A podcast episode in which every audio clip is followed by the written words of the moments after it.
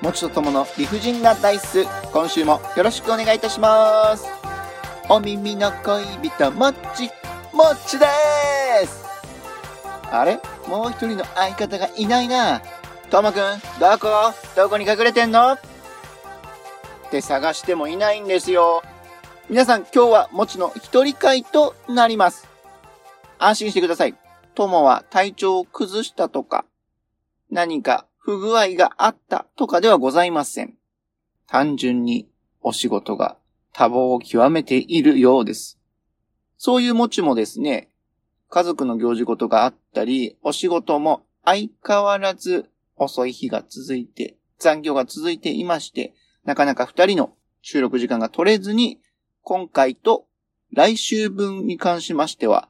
一人会。今回、今週のこの放送に関しては、もちの一人会となりまして、来週が友の一人会という形になります。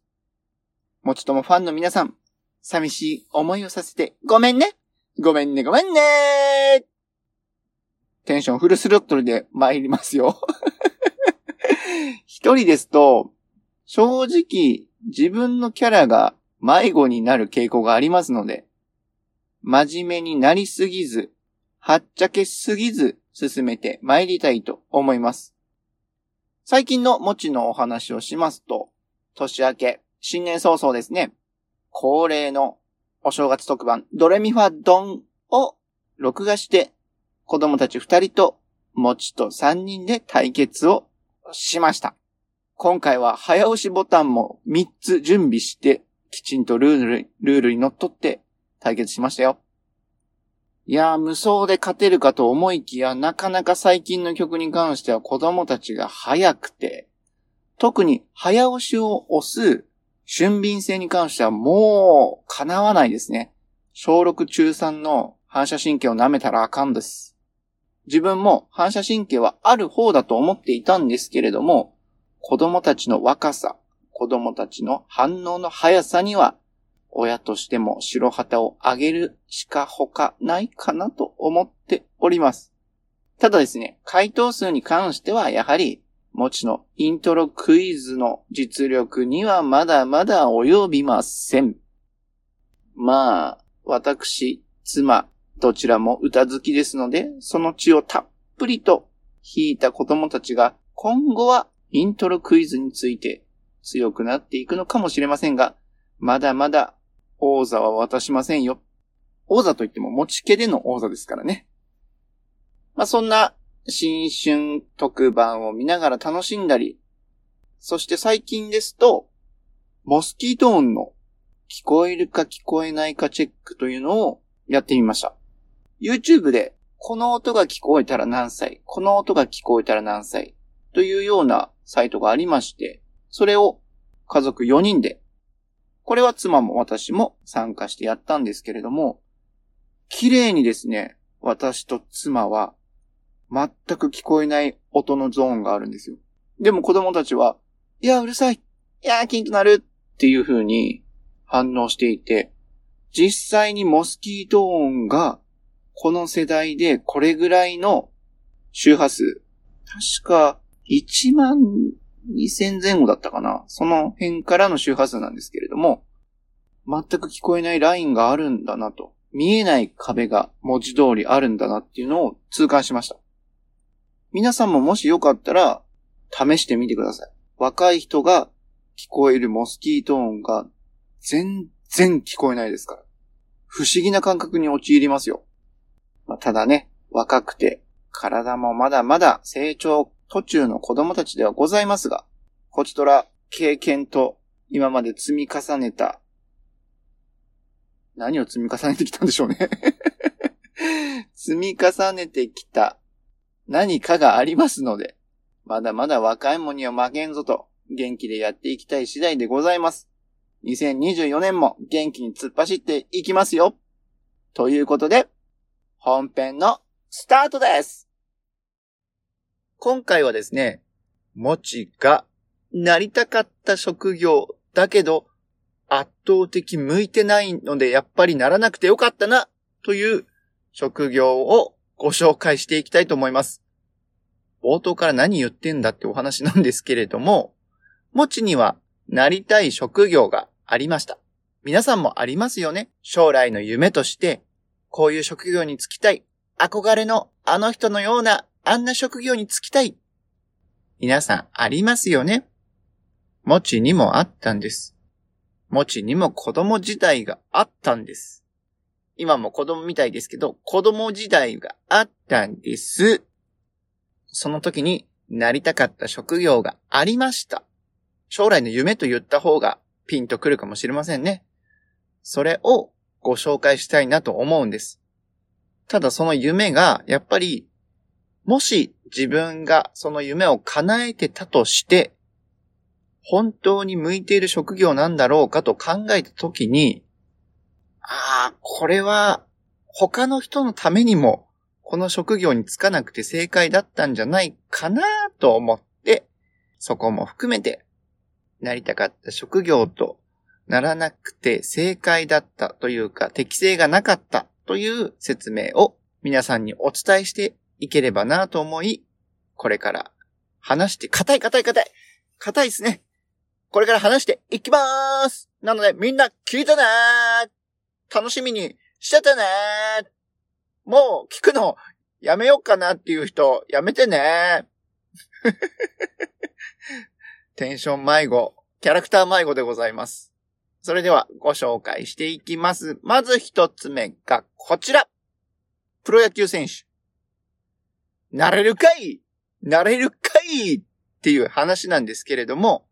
これはあの小学校6年生の時の卒業文集の中で将来の夢で私、プロ野球選手と書いております。その卒業文集のテーマが10年後の自分からの一言というんでしょうかね。そのテーマでありまして、もちの卒業文集に書いたことと言いますと、先生、僕は巨人軍の2軍にいます。2軍から1軍目指して頑張ってる最中です。という一言です。いや、夢で二軍かい夢なのに二軍にいるのかいこの辺がね、自分の実力のなさを棚に上げときながら、プロ野球選手にはなりたいっていう考えがありありで伝わってくるんですけれども、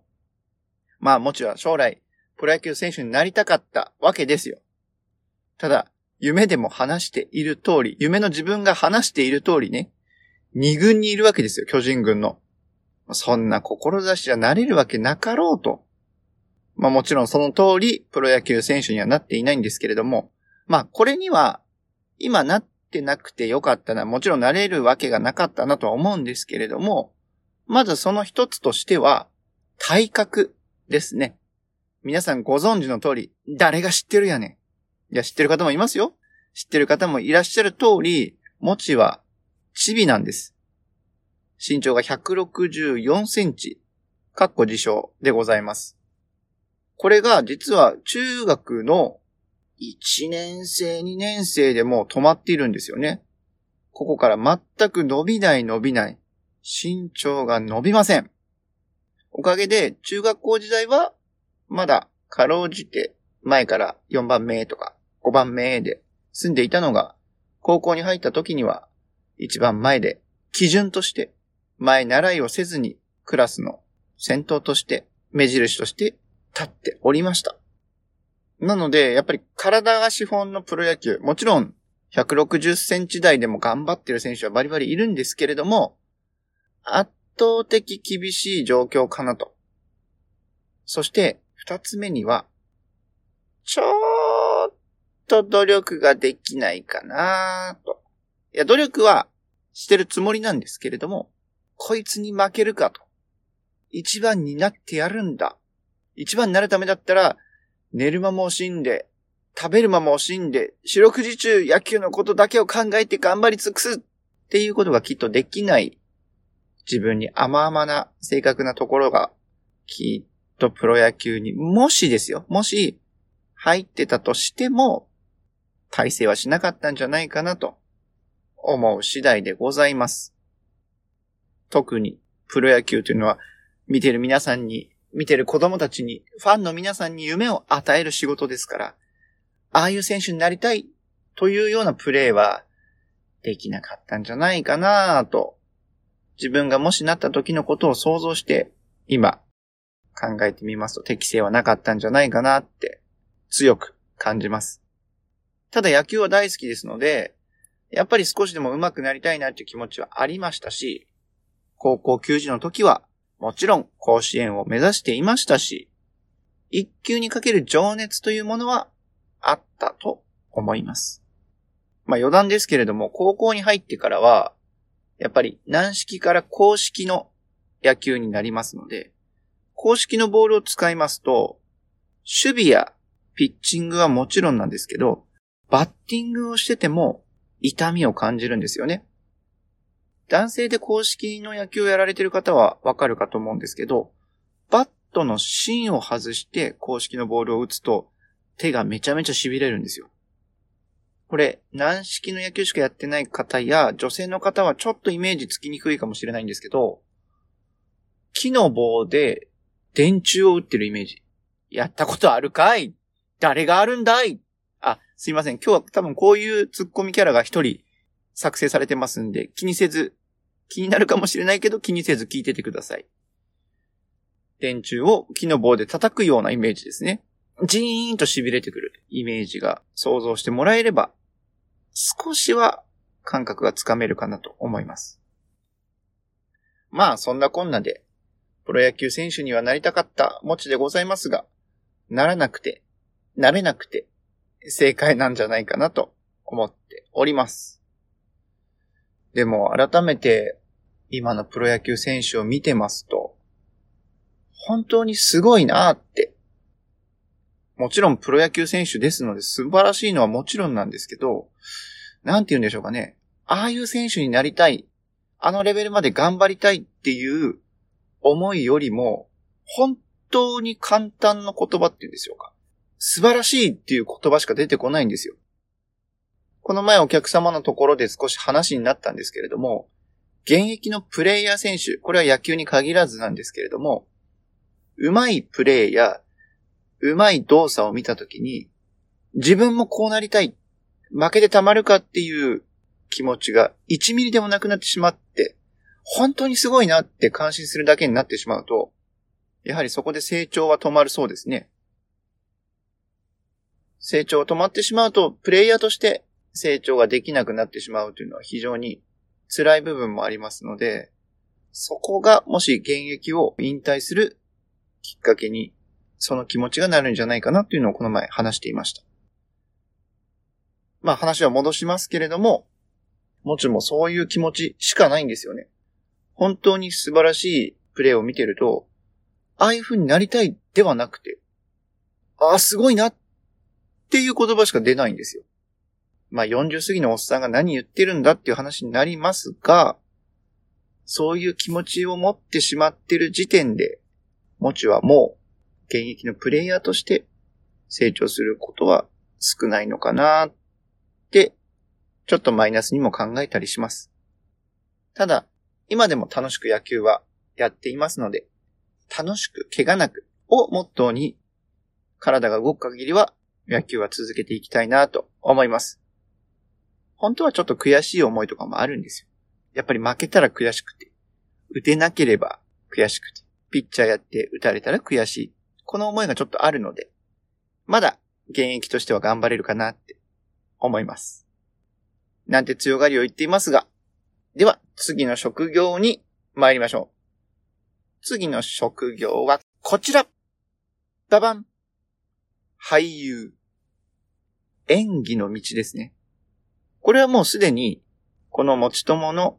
リスナーさんであればわかると思うんですけれども、大婚約者なんですよ、もちは。何かしらのセリフを読んで表現するということがあまり上手ではない。今いい風に言いましたよ。端的に言えば下手なんです。それでも、やっぱりいろんなドラマ見てますと、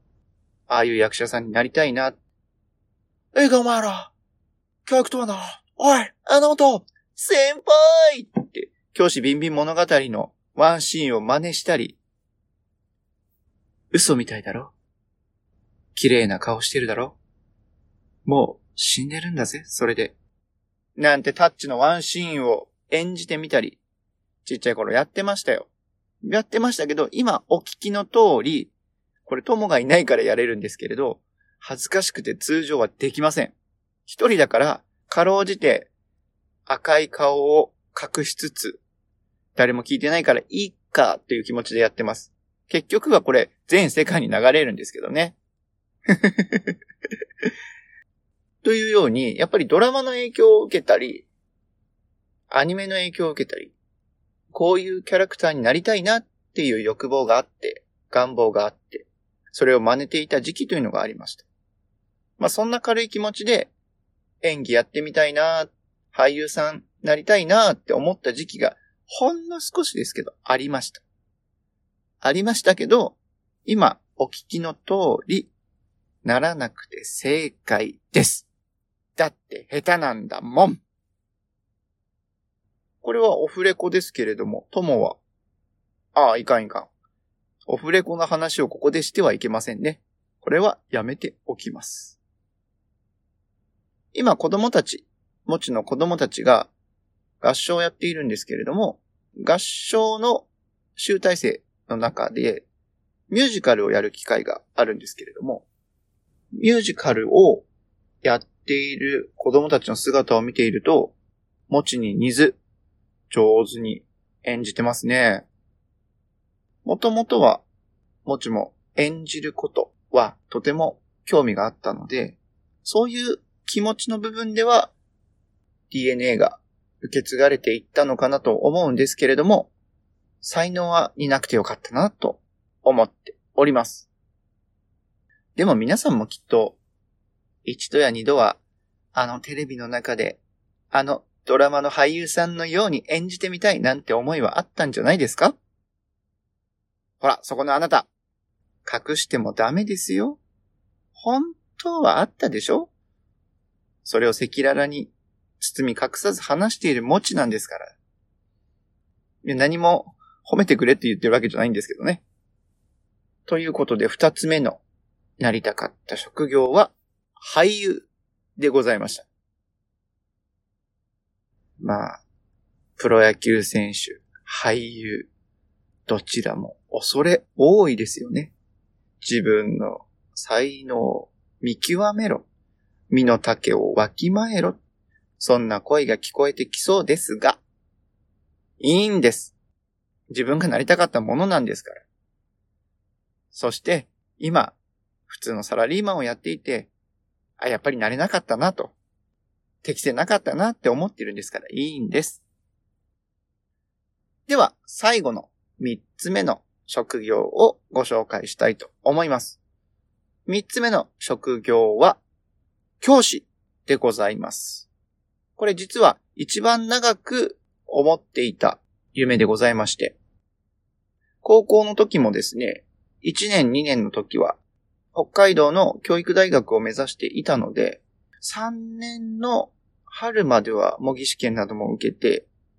大学入るために頑張るぞって思っていたんですよ。決して教師ビンビン物語のトシちゃんに憧れたからではありませんよ。えい、ねんりすけの金八先生に憧れたからでもありませんよ。どちらも大好きな教師ドラマでございました。ただ、家庭の事情で、家庭の事情というと言い訳になってしまいますけれども、大学に行くことをやめて就職に就きましたので、その夢も叶わぬものとなってしまったのですが、この夢は中学生の時から大人になるまで、高校の進路を決める時までなりたかった職業の一つです。先生っていう職業、すごく大変ですけれども、もちにとっては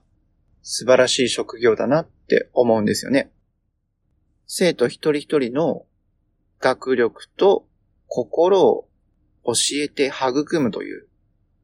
誰にでもできる職業じゃない。そう思っています。実際に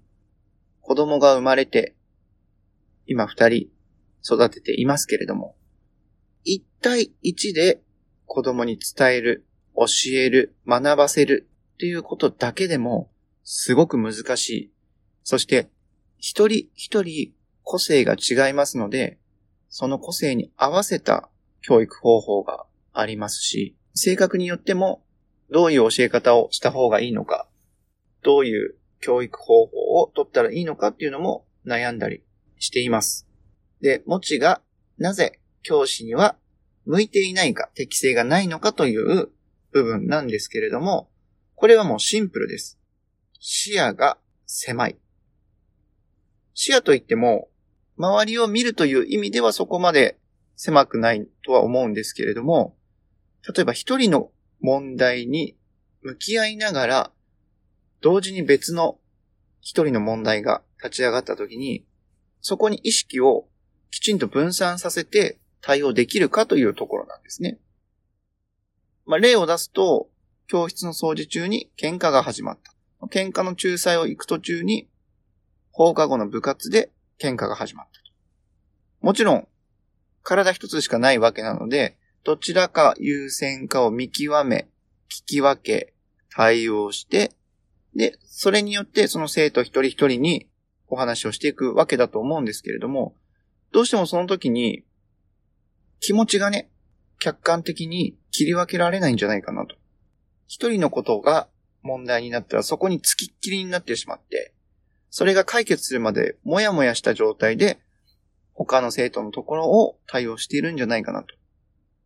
100%の力で対応する。そして別の生徒にも100%で対応するということが、すごく難しいんじゃないかなって自分なりに分析しているんですよね。もちろんなってみないとわからないとは思うんですけれども、自分で今の仕事をしていても、やっぱり客観的に振り分けられる要素、振り分けられる能力という部分が、ちょっと人よりは足りないんじゃないかなと。一つに肩入れしすぎて、バランスをうまく取れないんじゃないかなっていうふうに思ってしまいます。35人受け持っていれば35人35通りの対応をしなければいけないでしょうし、35人それぞれにとって素晴らしい道を